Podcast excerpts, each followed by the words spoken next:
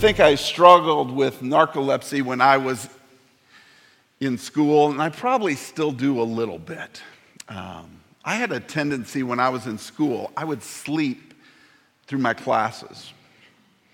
Thankfully, God gave me uh, the ability just to know what I needed to, to study for and to remember things. But when I was in college, I was notorious for sleeping through class. In fact, people were pretty upset with me because I, I remember in, in, college, went to a Christian university. We had an Old Testament, New Testament. I already had had that since I went to a Christian school. But I think I slept through my whole Old Testament uh, class. But I got an A, and that's all that matters, right? But it started to get really embarrassing. And then one day, I just remember it was just so embarrassing. So I'm sound asleep. And all of a sudden, I just went and I was reaching for the basketball. I was trying to steal it, which again, it was a dream because I never played defense. But, anyways, I'm, I'm totally out of it. And I just went boom like this, reaching for the ball. And I threw my books and everything all over. It happened to me all the time. In fact, my English professor, I'll still never forget, it was after class one time. She came up to me and and again, I was getting good grades, but she came up to me. She's like, Mark, do you have a problem? I was like, what? She goes, I notice you're always sleeping in class. I said, yeah, it's right after lunch. Of course I'm going to be sleeping in class. But I would have this problem with sleeping. Now, I don't know about you, but uh, I had a night shift one time. Anybody ever have a night shift? yes. I hated it. Now, my night shift occurred, my first night shift occurred when I was a drug and alcohol counselor. And so, let me tell you something working in the drug and alcohol field, there's a lot of crazies. But I would always be so tired. I'd be tired at work and I'd be tired when I came home from work. And but the thing about working in the drug and alcohol field, and so it was at a hospital, but it was really quite scary, and especially at night. Because basically, my, my job was to, to sort of babysit, in a way, the people in the 28 day facility, and it could get pretty scary. And then there would be people walk in off the street, and you'd have to be taking care of them. And a lot of times I was tired. And I remember one time it was like two o'clock in the morning, and I get this call, and uh, this guy says, You know, he, he was a guy who had been through the place, and he had relapse, which relapse is pretty pretty uh, popular. It happens quite often. People relapse. And he, he, was drunk at the time and he was mad. He was mad with the facility. And I answer the phone and I'm like, hi. And I, I forget his name. And we were talking. And he's like, I'm going to bring a shotgun up there and shoot you. I'm like, suddenly, night shift, my eyes were wide awake. I had another situation when I was working the night shift and I was actually just coming on. And so uh, it was about probably four or five o'clock, and I was just coming on, and they were changing shifts, and we had a pool table in this 28 day facility. And I go in to this facility, or, or in this room, and, and somebody says, Hey, can you go down there and watch so and so? And I'm like, Okay, I'll go down and watch so and so. And then we, I just like, I'm stupid. I don't even know what was going on. And, and this guy had a lot of issues, more than alcohol and cocaine abuse and all these things. He, I think he was, he was struggling mentally as well. So I said, Hey, you want to play some pool? And we were playing pool, and suddenly I noticed he hit my ball in. And I was like a little ticked, but he said something right after he hit my ball in. He goes, I didn't kill that guy. And I'm like, What? He's like, I didn't kill that guy. I'm in here because they think I killed that guy, and I didn't kill that guy. Do you think I killed that guy? And I'm saying to myself, I just gave you a pool stick. What, what, what am I doing in here? I was scared to death. But one of the things I noticed when I would leave the night shift and I was all tired and I'm trying to stay awake, I had, I lived in Indiana at the time, and there's I 69. I don't know if you guys know it, but it was about 30 minutes from my house. And again, I, I think I, I, struggled sometimes with my sleep, and, and I would be fall, starting to fall asleep when I was driving. It was just torture. You know, and so you're, you're tired already and you're trying to stay awake, trying to babysit people and not knowing what's going to happen if you're going to get shot or killed or hit over the head with a pool stick. Anyways, I was tired and I was going home often. And I don't know if you've ever in that stage, what do you do? I mean, I try all the tricks turn on the stereo really loud, still going, you know. I try to open up my eyes, you know, and try to keep them open and awake. Eventually, you know, you get to the point, even in the winter, you roll down the win- windows. Has anybody ever done this before or just me? I'm trying to stay awake. You know, probably the logical thing is to pull over and go to sleep somewhere, but you know, I'm trying to stay, you know, you're putting your head out the window, you know, trying to stay awake. And one of the things I've come to realize with all those struggles with sleeping and trying to stay awake and to do whatever it takes, that the only thing sometimes that can wake me up is something drastic, something chaotic, something that is going to challenge me and spark me and get me awake. Otherwise, I'm just going to go and I'm going to go and I'm going to go and I'm going to start falling asleep. And what I've noticed, especially now since I don't have some of that, that chaos, I notice when I come home and I'm sitting in a comfortable chair, guess what? Eventually, I'm going to sleep, I'm going to sleep, I'm going to sleep in, in that comfortable chair. And what I want us to be able to see this morning is some of us are spiritually asleep. We're in a spiritual slumber. And we're going to see very clearly today that in the book of Ephesians, it says that we need to wake up. It says, in fact, we need to awake and we need to rise up, O sleeper. Arise from the dead and let Christ shine upon you. We need to wake up. Now, I don't want to make an assumption that you are spiritually asleep, but I know from myself and my own walk with the Lord, sometimes it's too easy to fall asleep spiritually. And when I fall asleep spiritually, there needs to be something chaotic, something messy, something strange and different, something uncomfortable to wake me up. So this morning, guess what? I'm going to give an uncomfortable message. Because I'm going to challenge not just you, but I'm going to challenge myself to understand that God has called us to be everyday missionaries. And every one of us has a mission field. In fact, we have multiple mission fields. And we're going to change the way we look at church. Church isn't about the inside of the walls only. Church is just not about programs and, and things we're trying to do to get people involved, to keep people busy. The church is about God gifting individuals, Christians, disciples with different gifts and releasing them into the mission field. Now, if I told you you were a missionary, some of you say, No, Mark, I'm not a missionary. You know, when, I, when I've spoken on Ephesians in the past, and I didn't do it when we started this series, but I usually pull people, I'm like, Are you a sinner or are you a saint? And almost all the hands always go up and people check, oh, yeah, I'm a sinner. Like, we're proud of it. Yeah. But then I say, are you a saint? And it's just like, what? A saint? I'm not a saint. Yes, you are. The Bible describes you as a saint. And I'm sure if I said to you, just uh, we were in my office talking, so, so when did you become a missionary? You'd be looking at me like, what? I'm not a missionary. And yes, you are a missionary. You see, you're a missionary just like Jesus Christ. If you are a Christian, you are one who is in Christ. And one who is in Christ understands that Christ was sent by God on a mission. And the radical wake up call that we all need as individuals is God has sent you and me, and we are on a mission as well. You see, being a missionary means you got to go to a place where you don't fit. You know, this is, this is the seventh church I've been at um, full time. I've been at a lot of other churches. But often when you go into a new setting and a new environment, you don't fit. And some of you say, I, I don't even, the, the, the term missionary, that doesn't fit me. Viewing, viewing life from uh, the scope of being in a mission field. And what we need to see today is our home is a mission field. Where we go to school, that's a mission field. The gym is a mission field. Where we work is a mission field. Our neighborhood is a mission field.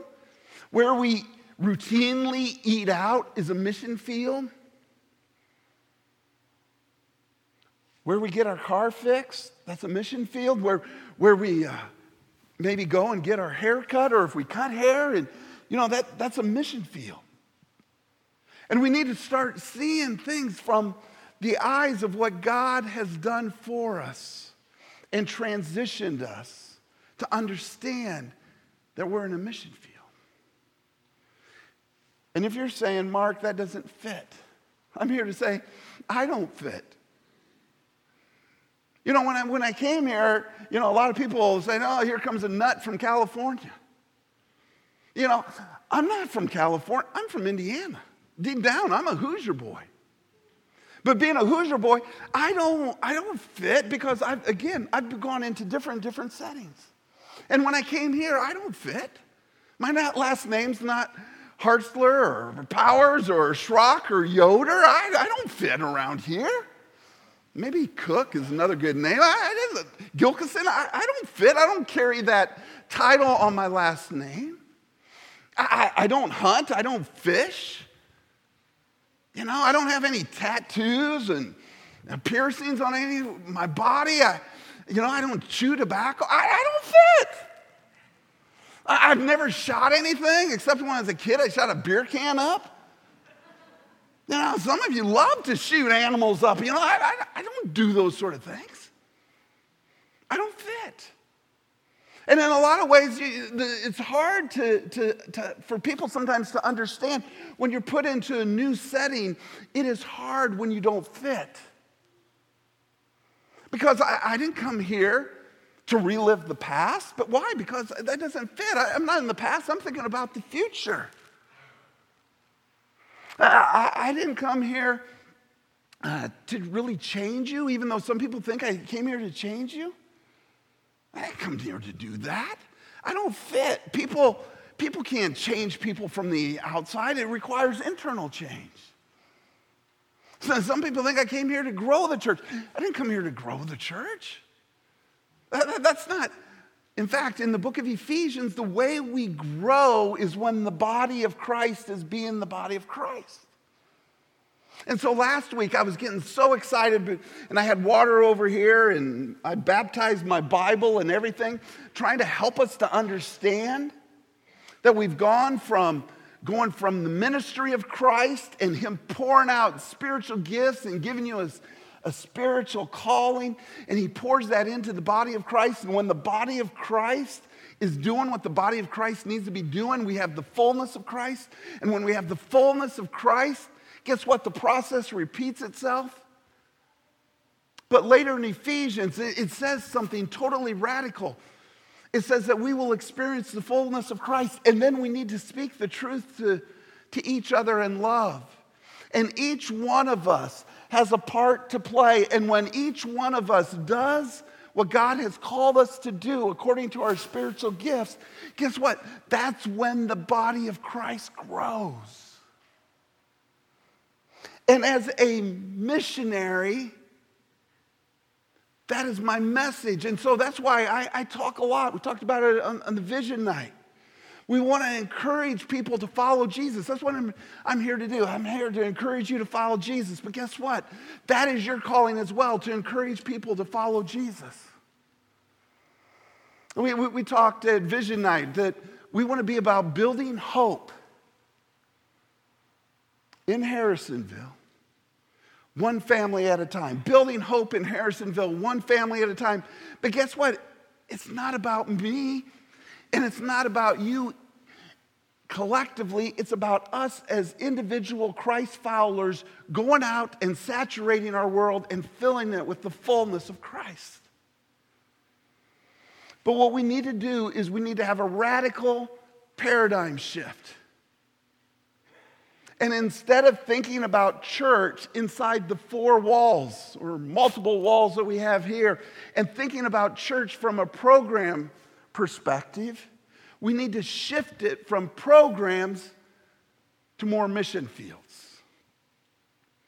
To think of our home, our workplace, our school, our soccer fields, our football fields, our gymnasiums, uh, the places we work out, the neighborhoods we live in, the friends we have over to our house. We need to view that as a mission field, and we need to release the body of Christ to fill it.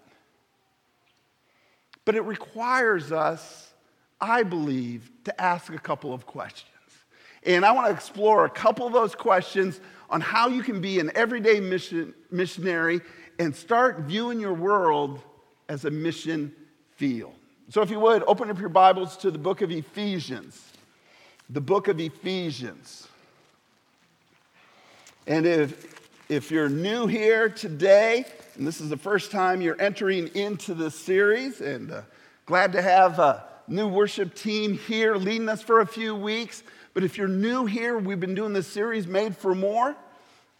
We're created to be more, to do more, and go more. We're in the section where we're going to look at going more. And we're viewing the book of Ephesians as sort of our constitution, it's our marching orders. And, and my desire is for us to be reading through the book of Ephesians and studying it and applying it. I would encourage you, if, if you're in a next step group or not in a next step group, or your next step group isn't doing the made for more uh, next steps, get those next steps and be studying the book of Ephesians because, again, this is the new paradigm shift. So, notice in Ephesians chapter 5,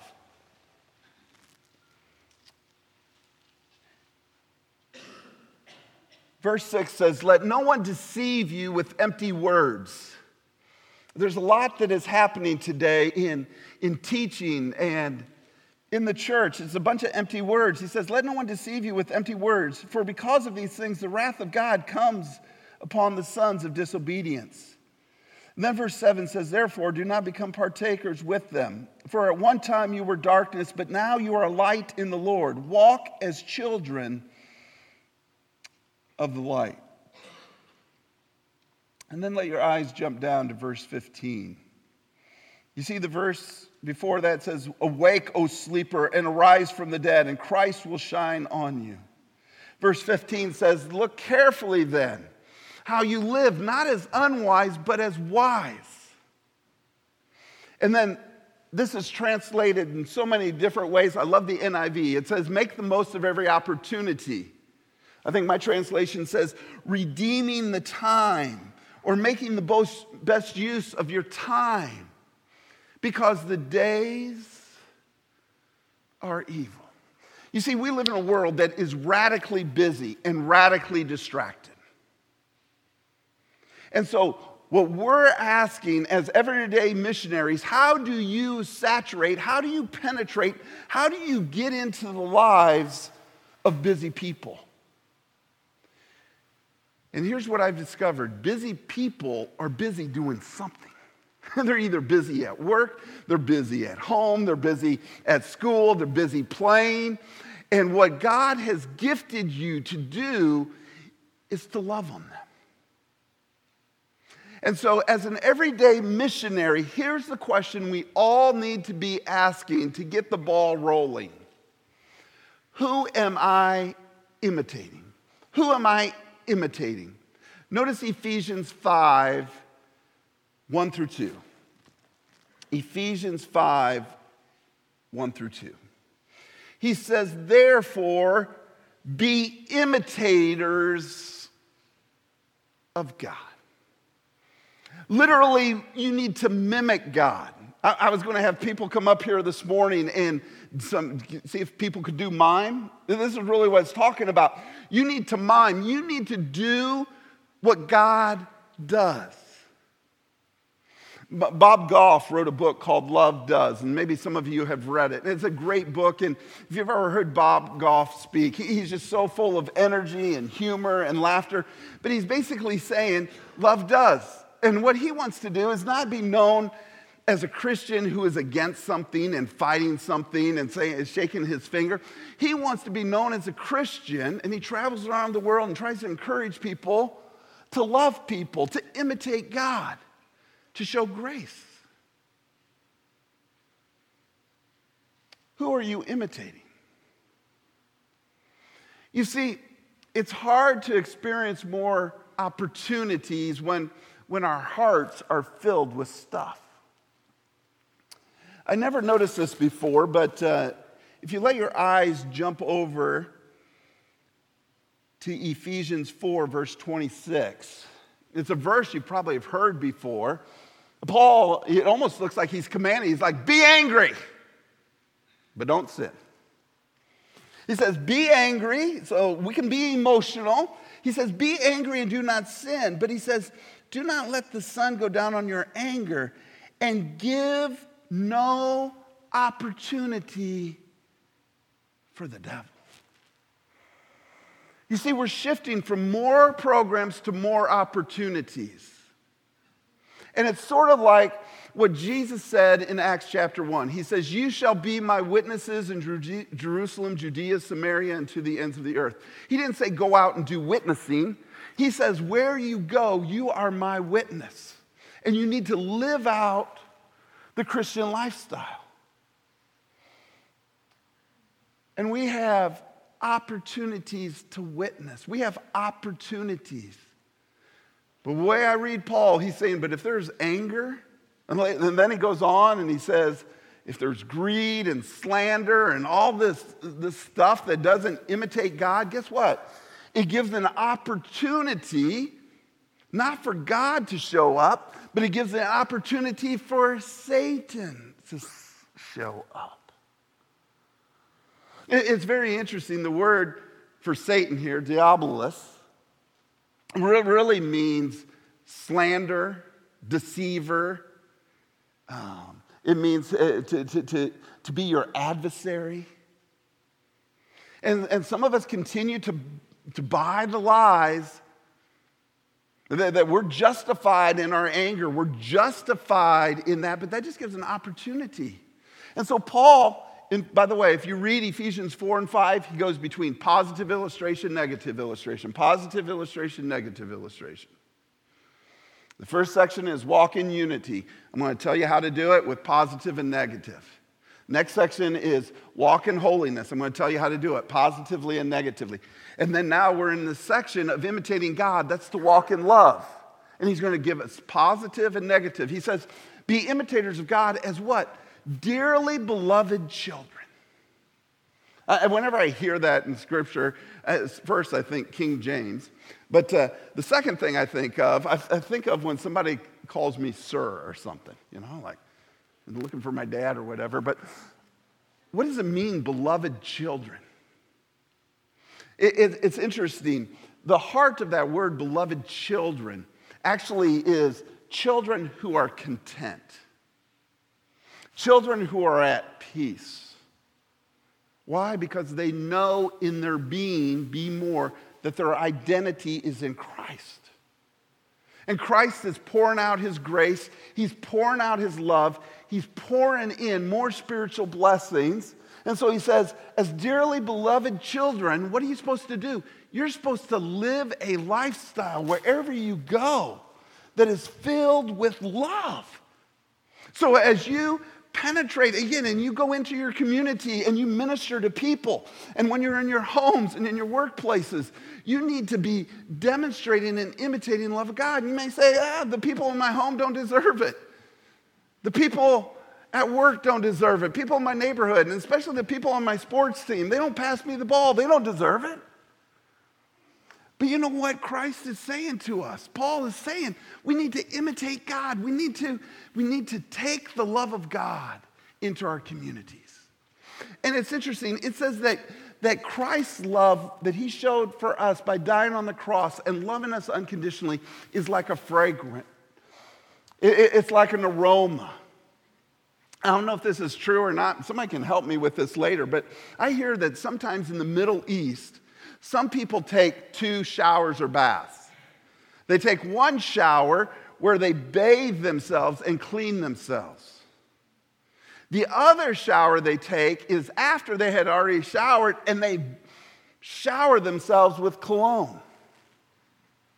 And I, again, I don't know if that's true, but uh, I was reading about it and I was like, wow, it's pretty wild. I was like, that's maybe why sometimes I smell certain things with some people. Maybe that's why I smell. I don't know. But I don't put cologne on and do all that sort of stuff. But here's what Scripture says it says, when we are living out, Paul says this later in 2 Corinthians, when we're living out the Christian lifestyle and we're showing love to others, we are a pleasing aroma, especially among those who look at us and say, why are you following Christ? Why are you saying you're a Christian? Why are you studying the Bible? Why are you living that way? When you are following Christ and loving like Christ, you're a pleasing aroma. It's very interesting that Paul wrote this here um, that this idea of imitating God. Again, we need to all ask ourselves who are you imitating? Are you imitating more of Satan or are you imitating more of God? But it was interesting. You know, they did a lot of Greek philosophy back then. And you had Plato, and, but there was this one guy, Phileo. And um, Phil for short, Philadelphia means lover and, you know, loved by God and beloved. And so Phileo, he, he actually would say that, that, and again, he didn't have a full grasp of Christianity, but he says, the reason we're here on earth is because we are on a journey to heaven. And he says, we are walking or we are ascending into heaven. And Phileo would say, the thing that we need to do on our journey to heaven is we need to imitate God. And we need to imitate God who is holy. And so he would say, on our journey, all we need to be trying to do is continue to mimic and mirror the holiness of God. Pretty interesting concept. And so what Paul says is we need to imitate God. There's the positive, and then there's the negative. He says, but sexual immorality and impurity and filthy talk, that shouldn't be among you because that doesn't fit with who God has created you to be a saint. He, he says that doesn't fit. So he says, get rid of all of that. It's deceptive, it's deceiving, but most of all, it doesn't allow us to enter in to our homes and to our workplaces. It doesn't allow us to enter into our mission field. And the best way to be an everyday missionary is to live counter to what the culture says is normal and healthy. And to show a different model. Here's the second way that we need to ask a question about how to be an everyday missionary. In six, he says again, let no one deceive you with empty words and seven says, don't partake with them. Don't, don't be their partners. Don't be their partners in crime. And then it says in verse eight, for at one time you were darkness, but now you are light in the Lord. Uh, some of you might know Mackenzie, my daughter, she's trying to do photography, and uh, she's not trying to do photography, she is doing photography. But one of the things I guess I'm learning about photography. And so she needed to have this million dollar flash bulb, okay? And, and, so she was so excited. She got this flash bulb, and it, it, I tell you, it's pretty good. You know, about blinded me when I took my picture. But she was like, hey, hey. And so Michelle and I did our nice pose, you know, and she's taking a picture of it. She's like, one's to be in darkness, and one's to be with this flash. And man, she did the flash, and you can tell it, it's like night and day difference. It's like darkness and light the clarity on which you can see is so much different when there is light. You see, living in darkness is so scary, it's so frightening, it, it, it's so overwhelming. We have, we have a new puppy at our home, and um, I'll sell it to the highest bidder. Uh, no, I'm just kidding. We have a new puppy, and as you know, puppies relieve themselves a lot.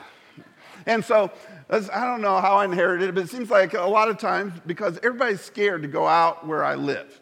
You know, they think some big deer is going to run into them, or some possum's going to come, or some raccoon, or something's going to come and get them, or bite them, or whatever.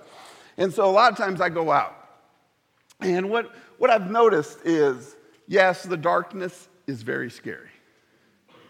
But I've also noticed it is pretty awesome in the darkness when the moon is full when the stars are bright. Why? Because there is a noticeable difference. And there is something that you take notice and you can see better and you feel more comfortable. You, you seem more peaceful and relaxed. Why? Because you know there is light. And some of you are messing in darkness. And I don't even need to bring it out. You just, when I say you're messing in darkness, he's like, yeah, I'm messing in darkness. I remember my second message I gave here, I'm pretty sure it was the second message after I came. It was called Back to the School of Prayer because we were starting the school season. And I actually made reference to this. I said that you need to pray for your kids that they will, their sin will find them out, that, that their sin will be exposed. And some kids were like, What are you having my mom and dad pray that prayer for? But you know what? That's the prayer for all of us. If you say you're a Christ follower, wherever you go, you should be spreading the light. Isn't that what Jesus said? You are the salt and light of the world. Go light your world. Go, go shine in your world. And it'll make a difference. So, the two questions who am I imitating? The second question is Am I lighting up my world? Or is the darkness causing me to fall asleep and to be in a, a spiritual slumber? Here's the third question, and I've spoke on this before as well.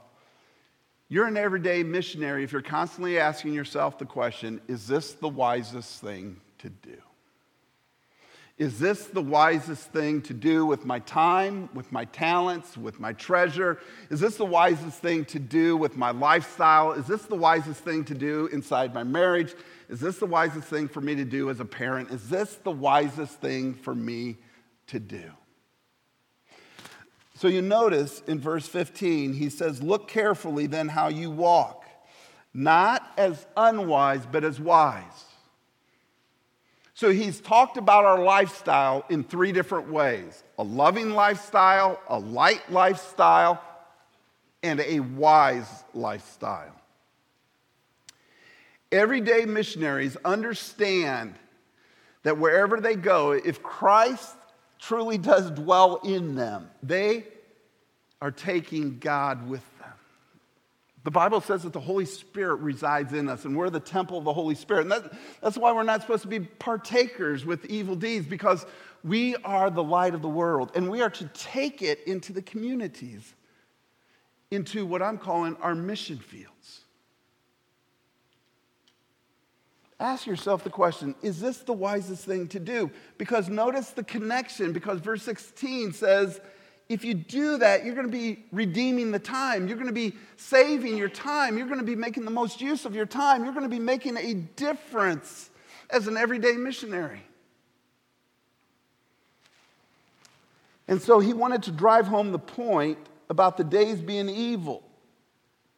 And so he says, you need to all of you as Christians, you need to understand what the Lord's will is. And what I've been trying to say throughout this series is you're made for more, to be more, do more, and go more. That's the Lord's will. And He has gifted you with certain gifts to use for His kingdom. But again, people that are spiritually asleep sometimes also are controlled by addictions, by, by, by certain habits or lifestyles. And, and Paul understands that. And he says, do not get drunk with wine. And again, I don't think he's picking on wine. He's not picking on alcohol and he's not picking on drinking. He's talking about control. He's like, who's going to control your life? And he uses alcohol as an example. He says, but don't be controlled by alcohol, but be filled with the Spirit. Now, you remember last week I was pouring in water and it was going all over the place? Don't think of that as filling. This filling that we're talking about is complete control. Who are you going to let control your life? Either yourself or the Holy Spirit. You see, the Bible talks about being baptized with the Spirit, being sealed with the Spirit, being indwelt with the Spirit. Those are all things that have happened to you, past tense, signed, sealed, and delivered, so to speak. All of us have the Holy Spirit. There's only one command when it comes to the Holy Spirit, and that is to be filled with the Holy Spirit. Now, you may think, well, it's a command, that's something I do. No, the command is in what we call the passive tense. So that means that the Holy Spirit, we need to allow Him to control us. And so now it's coming to where we're going to go next week. It's living a life of surrender. Uh, it's living a life of submission to, to God and His Spirit and saying, Take over. I'm not going to let other things control me. And again, some of you don't even struggle with alcohol, some of you do struggle with alcohol. But all of us struggle with what wants to control our lives. And He's saying, Let the Holy Spirit control your lives because guess what will happen? guess what? You'll be addressing one another in psalms and hymns and spiritual songs and singing and making melody in your heart to the Lord, and you'll be giving thanks for everything to the God and Father in the name of our Lord Jesus Christ. And then guess what? We'll be submitting to one another out of reverence for Christ, which, if you will see, it creates more opportunities in the home, in your marriage more opportunities in the home as parenting, and more opportunities where we work. And when we start seeing ourselves as everyday missionaries called to specific mission fields, we're going to change this culture. And we're going to change the flavor of who we are as a church. And so you don't come to church just to come and see or come and critique or come and sit. You come with the perspective that really God wants me to go and be. Go and be his representative as an everyday missionary.